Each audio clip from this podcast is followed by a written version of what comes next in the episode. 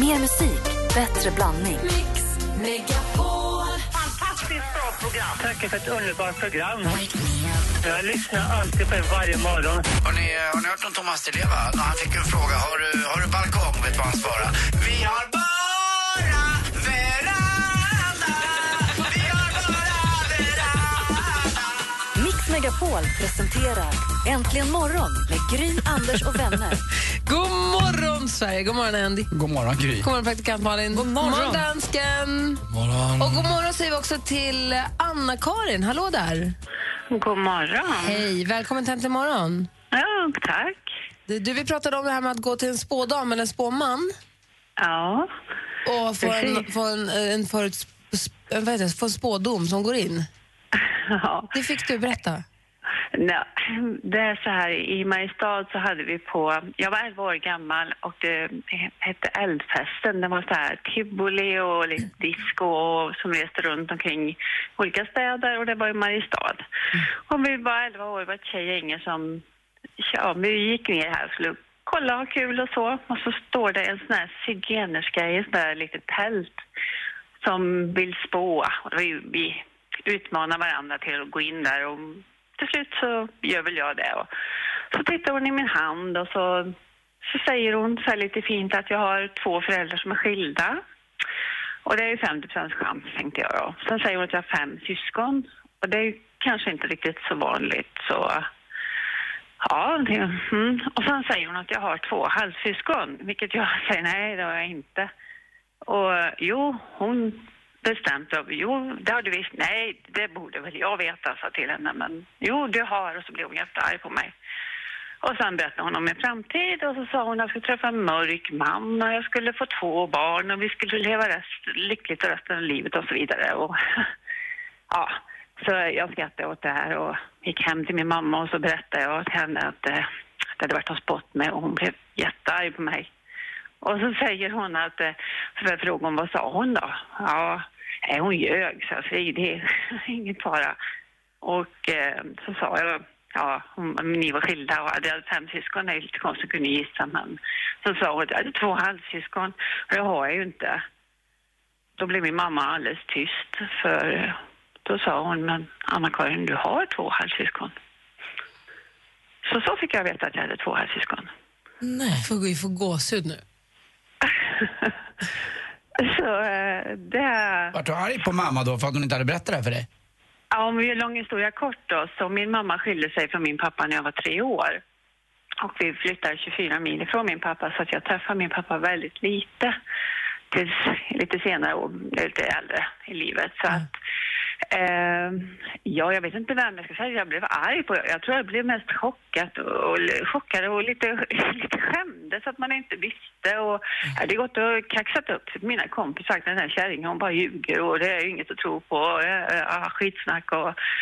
och så att, ja, så att det, det tog nog lite tag att smälta att man verkligen hade två halvsyskon. Och träffade du en mörk man och fick två barn? Eh, jag ska, det här med mörk man, det associerade jag till. Jag är inte rasist. Jag har mm, syskon som har träffat med utländska och jag har syskonbarn som är... Finns ingenting utav det. Men när man är 11 år och först ska träffa en mörk man, då tror du inte... Det trodde jag var en mörk, en utländsk man. Ja. Jag, jag varit liksom, mm, ja, 11 år. Ja, ja. Men- hur blev det då? Jag träffade en mörk man. Ja, du ser. Men ingen utländsk. Nej, nej, nej. men mörk. Hårig. Mörkhårig, men jag trodde ju att det skulle vara en utländsk. Jag förstår. Men du, den viktiga frågan som jag vill ställa är ju då, har du fortfarande har du kontakt med dina halvsyskon? Ja, det har jag. Tyvärr så blev det när min pappa gick bort så Ja. fick vi bli kontakta. Ja, Okej, Så men ändå, fantastiskt. Det var härligt att du ringde och berättade, Anna-Karin. Ja, det var så lite. Ha det så himla bra. Tack detsamma. Hej! Ja, Hej! Det där var ju, det var ju fantastiskt ju. Ja, helt overkligt.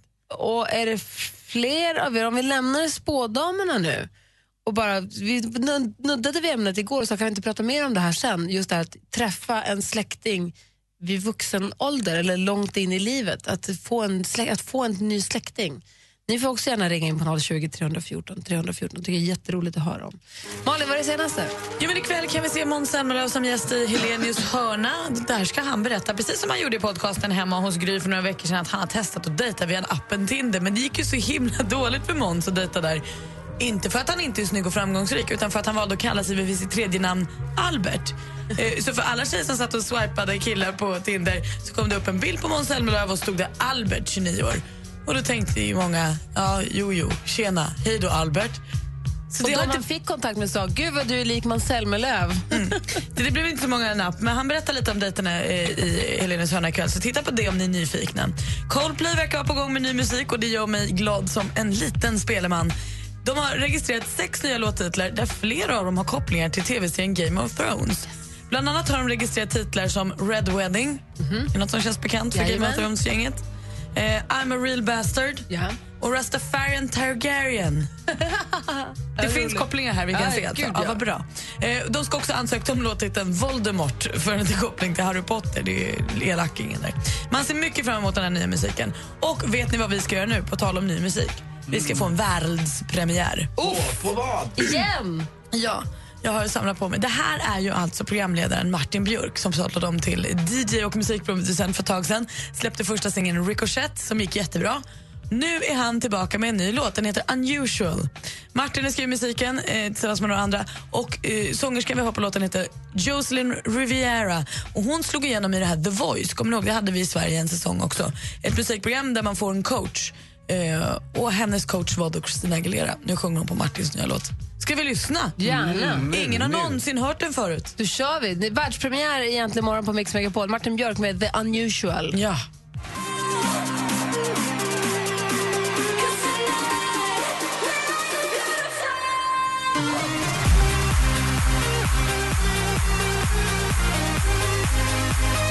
Cause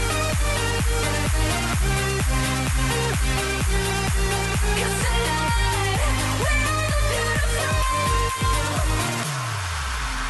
Du lyssnar på Äntligen morgon på Mix Megapol. Det här är världspremiären för Martin Björks eh, nya låt The Unusual. Vad säger praktikant Malin? Men det är ju supersnyggt. Han är ju urduktig. Jag gillade den första Unusual mycket bättre. It's not unusual to be loved by anyone. Den gillar jag mycket bättre. Det här lät ju precis som allt annat. Jag är inte tre år för sent, även om jag tycker väldigt mycket om Martin. Men är inte det här över med de här tempohöjningarna och en tjej som sjunger som man inte vet vem det är och så kommer det uns, uns, och så upp med konfettin. Alltså jag hatar det. Nej, nej, nej, nej. Jag tycker det är Inte. Martin Björk, ut, den här genren nu. Det räcker nu med alla de här, att det här tempohöjning och, uns, och så är det en lite för gammal dans som sitter och tycker ja det är så bra det här.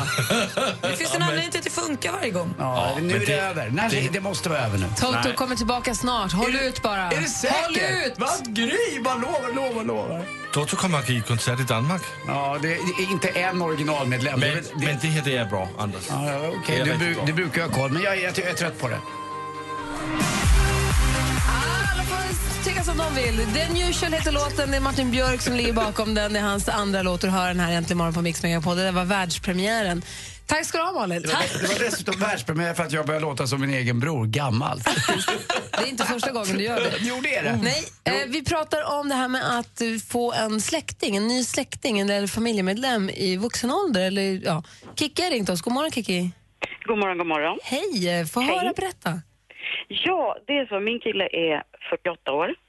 Har aldrig träffat sin pappa. Han vet om att han har, hade en pappa och eventuellt syskon. Fick honom efter typ ett och ett halvt års tjat för att som människa så är man ju rädd att bli besviken. Vågade till slut ringa Skatteverket och ta reda på vem pappan var.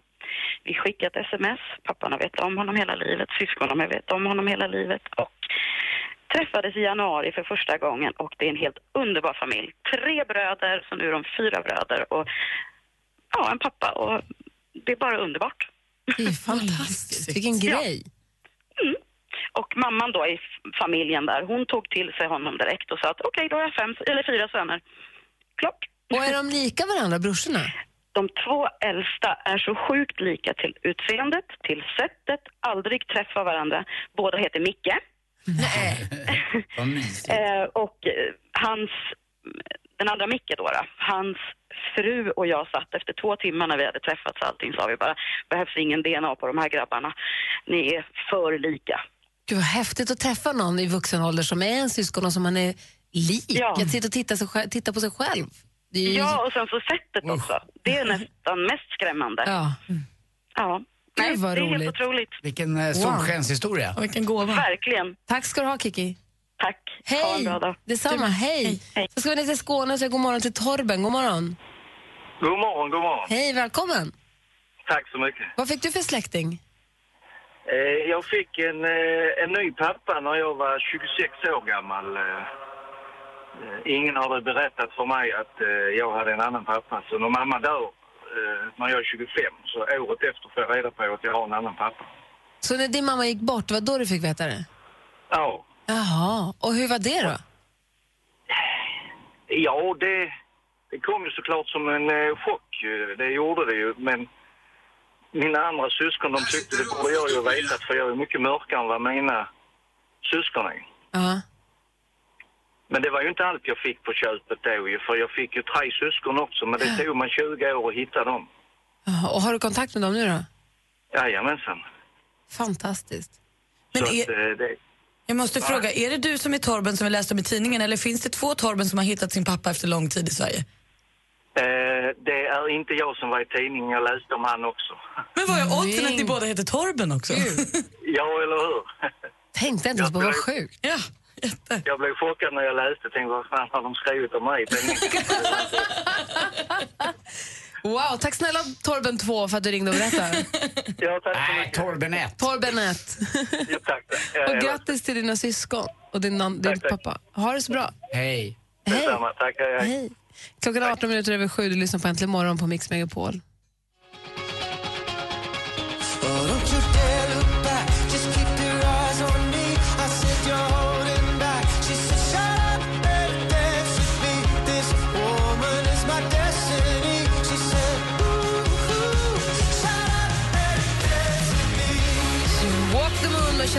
Dance har här Äntligen morgon på Mix Megapol.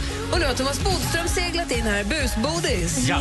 Utan slips idag. Ja, jag ska inte till domstol idag. Vad trevligt. Ja, tycker jag också. Är det semesterbodis då? Ja, jag ska vara på kontoret. Innedag, som det kallas. Har du halvdag idag och även du som har ett riktigt jobb? Eh, nej, men lite tidigare, för jag, min fru och bara barnen ska åka till Gotland. Och så är några kvar. Vad härligt. Du, vi har pratat om det här med att få en släkting eller familjemedlem i vuxen ålder. Är det någonting som du har erfarenhet av? Eh, ja, det har jag faktiskt. Jag fick eh, min svärfar, det vill säga min fru, hitta sin pappa då när hon var nästan 30 år. Hon visste att hon hade en italiensk pappa, men hon hade bara ett förnamn. Men det tog två år för henne med detektivarbete, en riktig detektiv i Italien, fast det gav inget. Och sen svenska UD som lyckades hitta en man som passade in på beskrivningen. Och eh, så skrev hon till honom och sa, hej jag tror att eh, du är min pappa. Och så hade hon fotografier på sig själv och från honom faktiskt när hon var ung. För att då min svärmor hade träffat honom i väldigt ung ålder i England. Och haft en jättekort romans. En så kallad strandraggare. Ja, det kan man säga faktiskt. Och eh, då åkte vi ner till Italien. Och eh, då var det så många nyfikna, som även min frus syster åkte med, mina föräldrar åkte med, så vi kom ner som en stor klan. Hon bara, jag är gift med Sveriges mannen. justitieminister så det är bäst för dig att du dyker upp. Ja, men det var inte det. Det var före det. Okej. Men han tyckte det var fantastiskt för han sa, titta, jag har sått ett frö i England och så kommer en hel svensk klan tillbaka. Ett Han är så nöjd med sig och själv. eh, men eh, det, blev, det utveckllas väldigt väl. Det gör inte alltid det, sådana här saker. Men eh, Hade han ingen aning? han hade ingen aning om att han hade en dotter i Sverige. Och eh, det här gjorde att, eh, att eh, man fortsatte att träffas och eh, vi ska åka dit nu i juni till Sicilien. Så han kommer till Sverige ibland och vi åker dit ibland.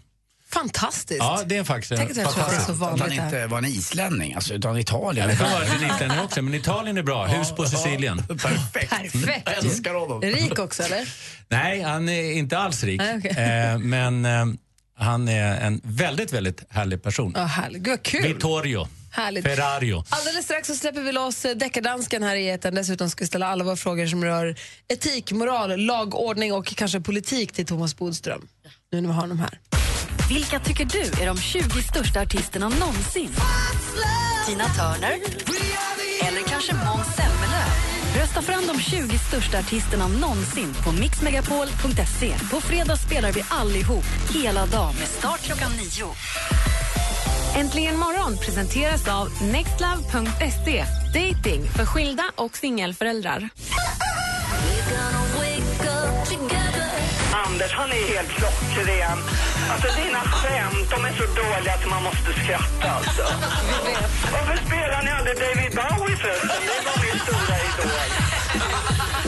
Mix Megapol presenterar Äntligen morgon med Gry, Anders och Ja, vänner. men god morgon, Sverige. God morgon, Anders. Ja, god morgon, morgon, Gry Malin. Morgon, morgon. morgon Bodis. God morgon. Hej, dansken. Hej, hej. Thomas Bodström, hur många chanser får man att göra ett första intryck? Eh, man har 1,6 sekunder på sig. Och vem är företagets absolut första intryck? Företaget. Mm. Eh, den första fakturan. Nej, Anders. Nej, det kan vara receptionen. Receptionisten är företagets första intryck. Ja, men det är bra. Receptionisten är, så viktig för ett företag. Idag är det den internationella receptionistdagen. Bra. Då vill jag hylla Sonja som jag har jobbat med i 19 år. Hon är den som tar emot och är navet på vår advokatbyrå. För Sonja receptionister. idag är det Jennifer er våran repa är ju ljuvlig. Alltså, hon är mycket mer än re- receptionist. Hon är också kontorschef, Men det är ju receptionisterna. adjutant, hon är sekreterare. Ja, hon är allting. Det är att ordet receptionist ibland kan låta lite mindre än vad det är. Receptionisten gör ju så mycket mer än att bara. Mm. sitta bakom en disk. De, ju- de är ju ofta vad heter det, handen som gungar vaggan. Navet. Just den jämförelsen känns inte så trevlig. När Sonja väl vä- bestämmer sig för att vända all sin makt mot dig, det är då du är rökt, upp och Bodis. ner. För Ja. det som receptionisten inte vet, det är inte värt att veta. Och precis så är det som du säger, att det skvallret, allt det viktiga, hur man mår egentligen och hur företaget egentligen också mår, det vet receptionisten. Precis så är det. Så fira din receptionist ex- extra mycket idag. Jag firar henne varje dag. Bra. Alltid behandla med respekt förstås, men, alltid, men fira extra idag för idag är receptionistdagen. Och det är onsdag morgon och nu släpper vi lös vår egna, helt egna detektiv. Han kommer från vårt grannland Danmark. Vi kallar honom Deckardansken.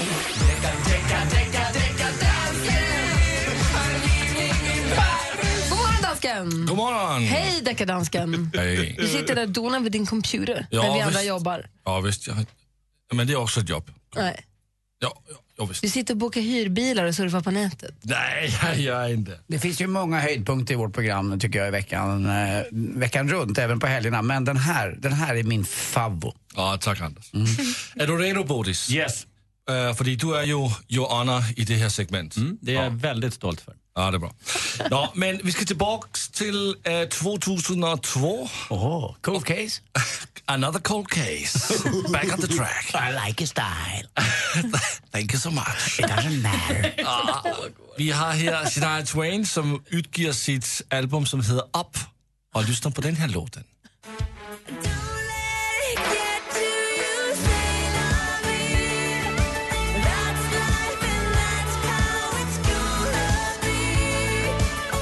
Ja, den ligger klar. Ja, Ja, lyssna här. jag tappade koncentrationen för sekund kände jag. Men jag tar igen den. Det är samma låt! Det är totalt samma låt. En till Shania! En gång till, en gång till. Dansken.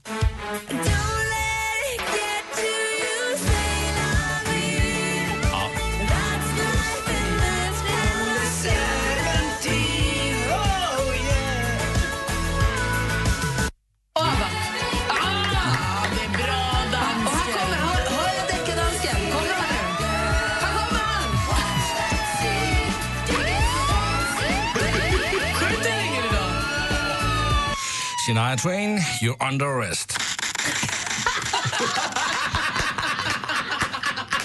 Du, jag har en liten synpunkt där. lycklig! Först så säger jag att de undrar rest och sen skjuter de. Han är stenhård. Och innan vi har fått domen också från domaren. ja. Men det var lika, det var identiskt. Ah, Okej, Det är bra. fällande dom. Ja, det är bra. Så Bodis och Utan rätt att är överens. överklaga. Ja, tack. Absolut. Utan rätt att överklaga. Tack ska du ha deckardansken. Tack så Thank you your honor. Du är bäst. Arrest my case. Ja, fler viktiga frågor om lag och rätt alldeles strax. Till Thomas Bodström. För Du lyssnar på Äntligen morgon här på Mix Megapol. God morgon. Morgon. Morgon. Bruno Mars med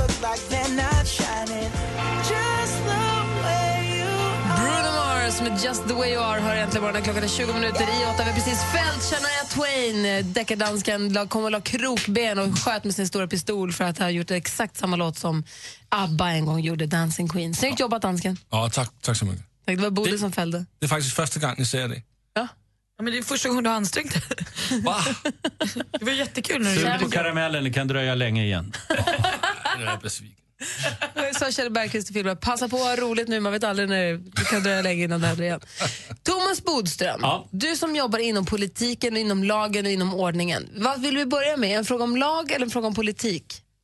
Det spelar ingen roll. Vi börjar med att prata politik då. Jag tänker så här, Åsa Romson sa ju här för några dagar sedan så jämförde hon ju flyktingbåtarna ifrån, i Medelhavet, de här katastroferna, Ja. Eh, med Auschwitz. ja. Och det blir ju ett jävla liv förstås, för så kan man ju faktiskt inte säga. Nej, det är ju en väldigt stor skillnad. Även om det går att liksom, tolka in både det ena och det andra Ja. och dra det liksom, till sin spets åt alla möjliga håll. Men så kan man ju faktiskt inte Nej, säga. det var en väldigt dålig jämförelse. Ja, och det här tycker ju alla och det blir ju då storm förstås. Mm. Och, eh, då, och då satt vi och pratade om det här efter sändning igår tror jag. Och den här frågan som ju ofta dyker upp, dök ju också upp. Hur, klant, hur många gånger ska man få säga klantiga saker och ändå sitta kvar? Någon sa hon borde avgå. Vi var många som diskuterade. Några sa nej men det ska man väl ändå inte. Lite så. Ja. Hur resonerar du runt det här? Vad säger du om hela den här situationen? Ja, jag tror att det är viktigt att man bestämmer sig för. Antingen så har man politiker som är som människor är mest, som gör fel och misstag och som också kan stå för dem. Det tycker jag är det viktigaste i sådana här saker med misstag. Eller så har vi ofällbara politiker som är väldigt försiktiga och aldrig säger någonting och tar ut svängarna. Och eh, då får vi väldigt tråkiga politiker och det är många som tycker att politiker är tråkiga. Men då kommer vi få ännu tråkigare politiker. Så att jag tror ändå att det är bra att vi har politiker som också gör misstag så länge de erkänner att det är misstag. Jo, absolut. Men hur många gånger kan man göra det? Någon trampade i klaveret, eh, Åsa i det här fallet, och även andra politiker, säkert en fem, sex gånger. Och så säger de att man ska göra en pudel och man ska göra på ett snyggt sätt så att eh, det inte märks. Men det, det måste finnas en gräns, Thomas. Jo, men sen är det också så att om det är så att någon börjar få kritik, då är det värsta ordet som en politiker kan råka ut för, det är ordet igen.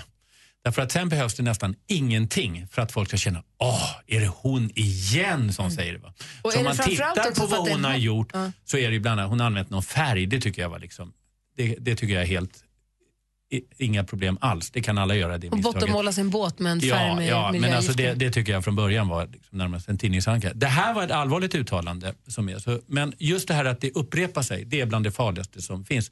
Jag fick själv uppleva det bland annat när det var rymningar i Sverige för att de kom så tätt. Egentligen så, då, som var för tio år sedan, då var det ett par brutala rymningar som kom ganska tätt. Från fängelserna Från fängelserna Ja, va? Och det var så här att just då, det var en av de saker vi hade lyckats bäst med. Många saker hade vi helt misslyckats med. Men att få ner rymningen hade vi gjort. Men eftersom det kom några brutala rymningar med bara någon vecka eller två veckors mellanrum så blev just känslan, igen. Va, händer det igen? Va, kan justitieministern inte hålla kan stängt på fängelserna? Nej, och då kommer alla avgångskrav och såna här saker på mig. Va? Helt som det fungerar i politiken. Va? Men, och då finns det inget utrymme för statistik. Va? Tre eller fyra stycken på ett år, det är, det är helt normalt att säga. Men just för att de kom så tätt. Men jag måste också säga att jag tycker att det är överraskande att inte politiker ändå brister ut och säger ogenomtänkta saker oftare med tanke på den hårda det kan ju bli rätt hårt ibland i, i, i partiledardebatter eller i utfrågningar överhuvudtaget. Att man inte bara Absolut. tappar och säger saker som man inte alls hade tänkt säga. Nu var ju det här uttalandet väldigt dåligt. Sen har vi haft politiker som, det fanns en politiker som heter Jan Karlsson som jag gillade. Han fick ju väldigt mycket kritik för att han, han kallade för George Bush för jävla Texas-gubbe. Det tycker jag egentligen var ett ganska roligt uttryck. Eh, Det fick jag ju massa. Och det var ju kul med en person. Va? Han råkade en gång säga på en presskonferens när han trodde mikrofonen var avstängd. Vad är det för jävla bögfrågor? Det var ju dumt är sagt dumt. va? Jo, men Ja. vänta nu, han hade ju sin hemmakräftskiva också. Det var Ja. väl det sämsta. Ja, men jag vill bara säga att jag talar om språket nu. Va? Och då, eh, Tycker då var stor det skillnad dåligt. på det jävla andra, bögfrågor och Jag säger det, då sa han ju dumma saker, fast han sa ju också ibland roliga saker. Och det var ju en politiker som ständigt fick kritik, men som var en, en rolig politiker också. Vad säger Malin? Men allt man kan göra när det blir så tokigt är väl egentligen bara att säga förlåt. Det var Ja, dumt. fast det är också som Anders säger, det finns ju en gräns. Man kan ju inte sätta det i system att bara säga förlåt så att säga hela tiden. Eh, och råkar man ut för det här igen så är, så är det väldigt besvärligt. När du var politiskt aktiv, när jag gjorde bort dig, när hamnade du i... Jag har ju hållit Sveriges sämsta presskonferens genom tiderna efter Göteborgskravallerna. Eh, om ni kommer ihåg dem för länge sedan så var det massa bråk nere i Göteborg när Sverige hade EU-toppmöte. Och då så ringde Anna Lind till mig och sa, du kan du komma ner till hotellet och bara prata med ett par journalister. Eh, jag och Göran sitter ju på middag här, alltså Göran Persson, och, och då fick jag springa ner dit och jag var helt oförberedd och då hade det också hänt saker. Jag visste att det var en person som hade skjutits och så vidare, fått information. Men när jag kom in i salen så var det som ett hav av journalister. Eh, alltså det kanske var 200 journalister. Du trodde det de- var två? Jag trodde det var två som jag bara skulle prata med lite bakgrundsfakta. Och då sattes jag liksom på en stol och så haglade frågorna på svenska, engelska, tyska, franska och jag skulle försöka förklara mig. Och de hade mer information. Och det var Sveriges sämsta presskonferens genom tiderna.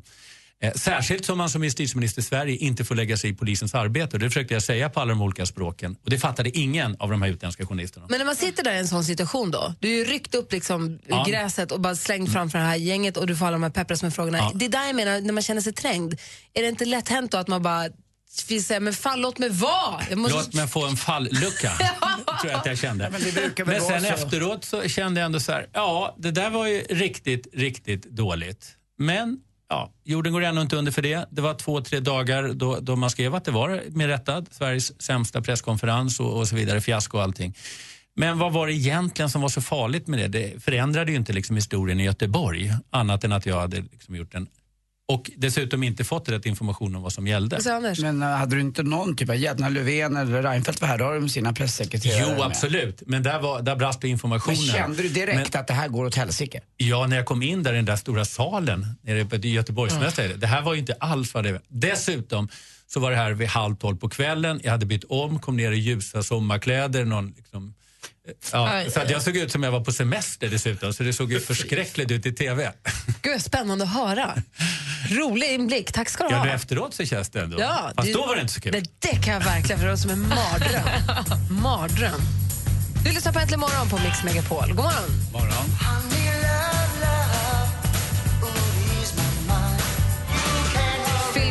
Collins med You Can't Hurry Love hör den här fronsdagen. Det är en onsdag som vi leker fredag med oss idag. Det är ju röd dag imorgon. Härligt.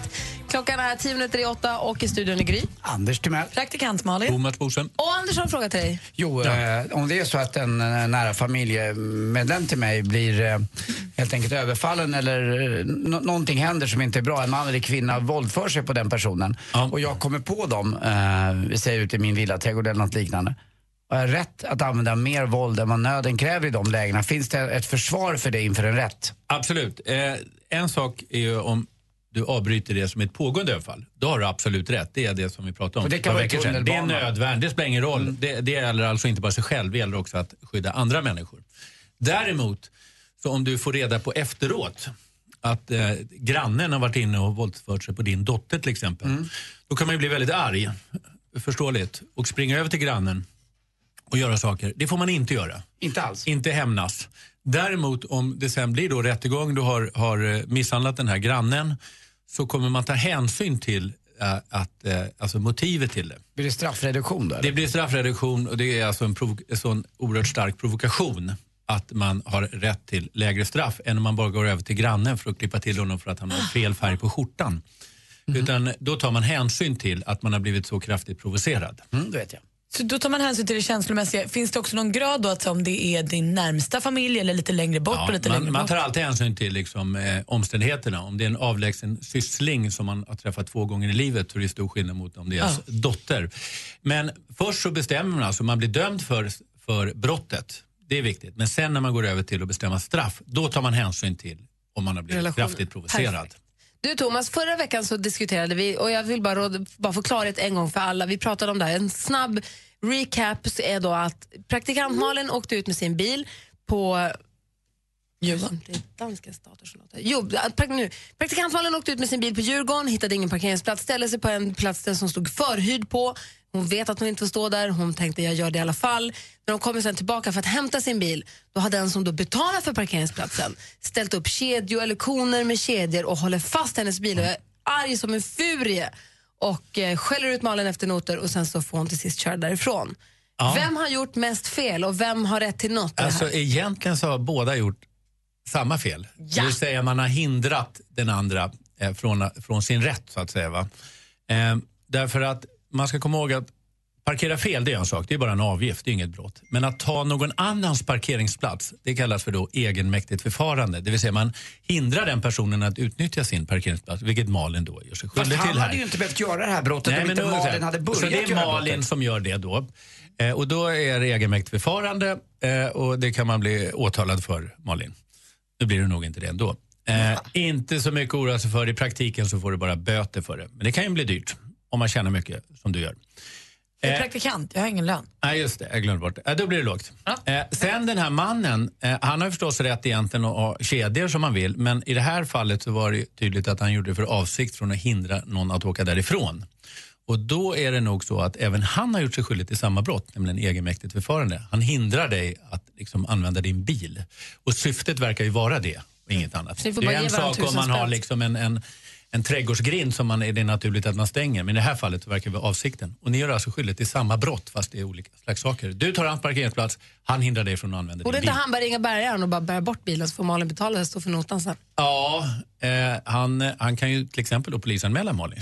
Ja, men då kan jag polisanmäla honom och så går Ja, det nu på kan ett du ut. göra det. Så jag tror att ni, ni båda tjänar på att inte kedjat, fortsätta den här kapprustningen. Ja, om man inte hade kedjat så hade han bara kunnat Jag gick förbi där i helgen till fots. Då stod konerna och kedjorna kvar. Nu får ingen stå där någonsin. Nej, jag tycker synd om honom. Mm, jag med. Tack ska du Jag ha, tycker inte synd om någon av dem. Nu vet vi i alla fall. Ja. Tusen tack. Tack, tack. Äntligen morgon presenteras av nextlove.se. Dating för skilda och singelföräldrar. Ett poddtips från Podplay. I fallen jag aldrig glömmer djupdyker Hasse Aro i arbetet bakom några av Sveriges mest uppseendeväckande brottsutredningar. Går vi in med hemlig telefonavlyssning och, och då upplever vi att vi får en total förändring av hans beteende. Vad är det som händer nu? Vem är det som läcker? Och så säger han att jag är kriminell, jag har varit kriminell i hela mitt liv men att mörda ett barn, där går min gräns. Nya säsongen av Fallen jag aldrig glömmer på Podplay.